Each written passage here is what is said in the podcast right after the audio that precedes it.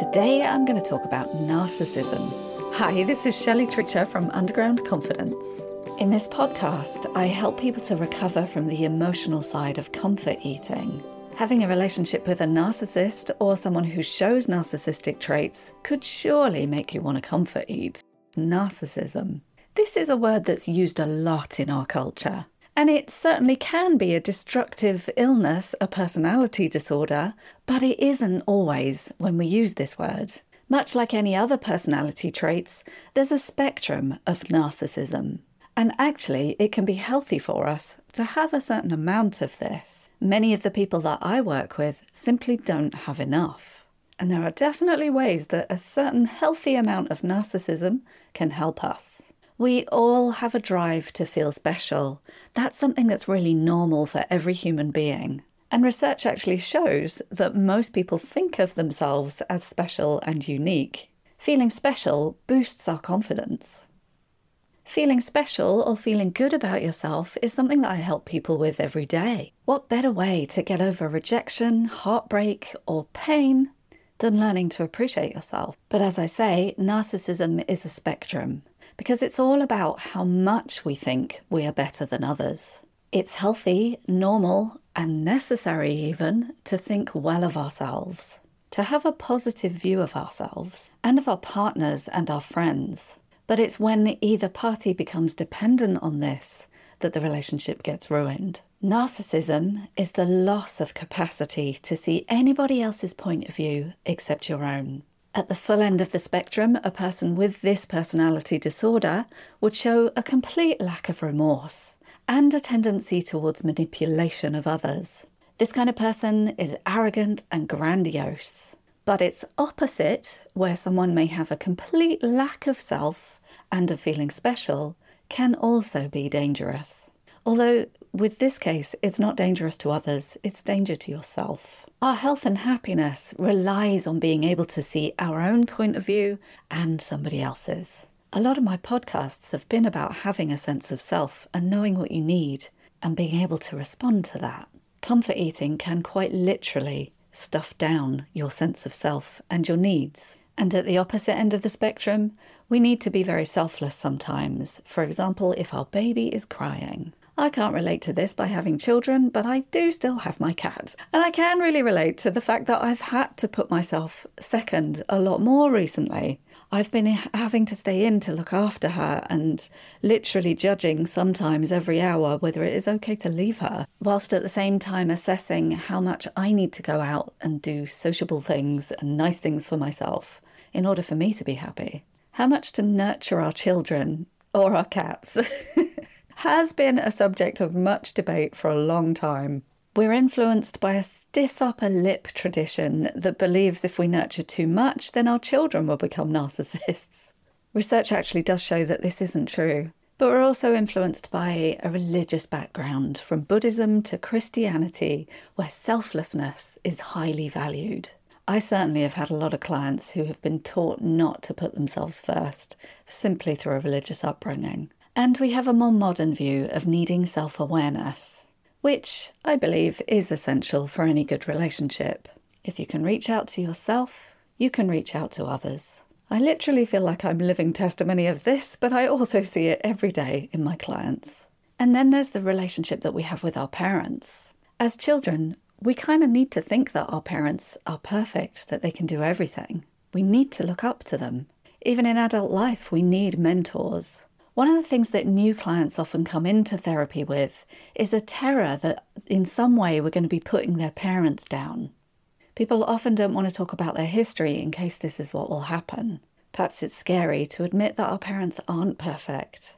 And it is in childhood where becoming a full-on narcissist, or the other end of the spectrum, not having a sense of self, begins to develop. With a secure upbringing, the need for self-perfection fades as we realise that there cannot be perfection. Nobody can be perfect. But with abusive or sadistic parents, the child is going to feel small and unworthy and might look for admiration wherever that they can get it. They might become vulnerable or fragile, but arrogant. The young and developing narcissist defends themselves from showing shame, sadness, loneliness, or fear, because the fear of the rejection that they might have from their parents is very strong for them. So they shield themselves by feeling more special. A more extreme narcissist is really easy to spot. You know these people, they're in politics. But most narcissists are not easy to spot. It's just the obvious ones. The subtle ones are more prolific. They're often quiet, charming, they have a little warmth, a little empathy. These are everyday people. Milder narcissists may be able to change too, depending on motivation. It's a learned habit. A more extreme narcissist is defined by arrogance and disregard and seems kind of cold or dead inside and may have aggression. They may get angry if you disagree with them or don't praise them. What can often denote whether somebody is a full-on narcissist or just has a couple of mild traits is the resentment level that they have. It's becoming obvious, isn't it? Hey, that the kind of person that the narcissist is attracted to is the kind of person who doesn't have any sense of self. Therapy and happiness is all about finding a middle ground for both parties. In the book I'm reading about narcissism by Craig Malkin, which I would thoroughly recommend, he talks about different kinds of narcissist. There's the obvious extrovert narcissists, and there are introverted narcissists. These people are more covert, vulnerable, and fear criticism. So they shy away from people. These people think they're better than everyone. They think they have unrecognised gifts that nobody's noticing. They also think they're attuned to the world. But they are fragile, just like the extrovert narcissist. They're hypersensitive or moody, and they have a seething, bitter resentment. They have to be the best at everything, the best dancer, the best musician, the best at their job. But whichever narcissist they are, they cling to feeling special. They just do it differently. At the opposite end of the spectrum, people who have very little sense of self constantly fear looking needy because they were taught that their needs weren't important and that they shouldn't have any. But people feel good when you allow them to compliment you. I remember I had a birthday party once. I hate having happy birthday sung to me. I just don't like standing around. Listening to people sing at me. It's a weird experience for me. But this friend on my birthday wanted to sing happy birthday to me. So she whipped everyone up to sing happy birthday, and it happened. And then afterwards I told her that I really didn't like it because she could see on my face that I looked really tense. We actually fell out over that. And now reading this about narcissism, I can understand why. Maybe she didn't feel received by me. And I know what that's like. I love giving compliments to people. And if they don't receive it, it is disappointing. There's an opportunity for connection that's missed there. One of the structures of therapy is to bring in celebration for how far you've come and to recognise how well you're doing, to encourage that healthy sense of narcissism or self-worth. And it's worth saying here that you can have different levels of narcissism at different times in your life. Different things can trigger you to be a bit more narcissistic and more self-concerned. Like when you're feeling ill or when you're hormonal. I can definitely contest being in the menopause. I've felt that I am much more important than I used to be. Or I should be to the people around me. It's such a roller coaster. But I definitely need a little more self-care.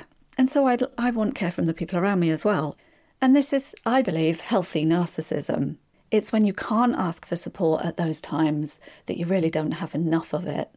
I have a very dear friend who once confided in me that if he was dying, if he had cancer and had a terrible illness, that he wouldn't tell anybody. He wouldn't tell me, he wouldn't tell his best friend, he wouldn't tell his family, he wouldn't tell anyone. He'd just slip away quietly because he wouldn't want to be a burden to anyone. This is perhaps not enough entitlement. So you might be wondering at this point, where are you on the spectrum? Which probably in itself shows that you're not a great big narcissist, as a narcissist would rarely question themselves, in the same way as someone who had a lot of self-doubt might. Craig Malkin's book actually includes a test, which has some really sensible, in-depth ways of assessing where you are on the scale. I did the test. Happy to say I came out healthy. There are three sections to the test. The first section is about narcissistic deficits. The important questions to answer here are about whether you know what you want in relationship and what your opinions are. How highly would you rate yourself on these? The second section is about healthy narcissism. This section is about dreaming big but not at the expense of others, and about being able to rein yourself in when people say you're big-headed. How much can you do both of these things? The last section assesses extreme narcissism. Here you'll find questions about struggling to give emotional support, seeing themselves as better than others, being argumentative, uncooperative, and having a fluctuating sense of self-esteem, being approval-seeking, selfish, unemotional except for thrill-seeking, being angry, boastful, and attacking when self-image is threatened. I'm not expecting any of you listening to have many of these traits, but you may be in relationship with one. This sense of entitlement and convincing themselves, the narcissist, that they are better than others requires others. Sometimes you'll spot a narcissist by them waiting for you to stop talking so that they can start. As I say, this starts in childhood. This is not a nature-nurture debate. Of course, we may be born with certain characteristics, but nurture certainly has an effect. We have a choice of which way we're going to go, and our nurturing points the direction. No matter whether you're an introvert or an extrovert, you'll be affected by your privacy being invaded or by your needs not being reflected. You learn that your own identity is sacrificed, and so you either join them or you suffer. You don't matter in any meaningful way to your parents, so you find a way to feel good about yourself, and that could involve going either way. How this has a surprising similarity with comfort eating is that it's an addiction on both ends of the scale. It's a dependency, one way or another, on feeling special. The narcissist needs a codependent, and the codependent needs a narcissist, where the narcissist leaves the codependent feeling too needy, as if they've been too selfish.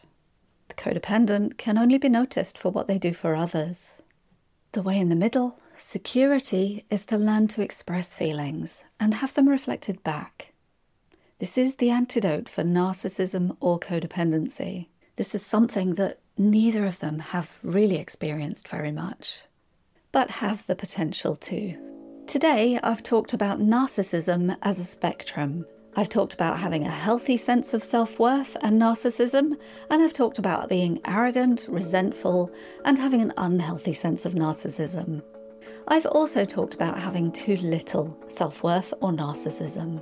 I talked about some of the influences on whether we have narcissistic traits or not, including our history, in our childhoods and society. And I talked about the relationship between narcissists and codependents. And I talked of healing through learning to open up and express yourself. Just like any addiction, comfort eating included, the answer lies in creating a genuine sense of being special just for being you.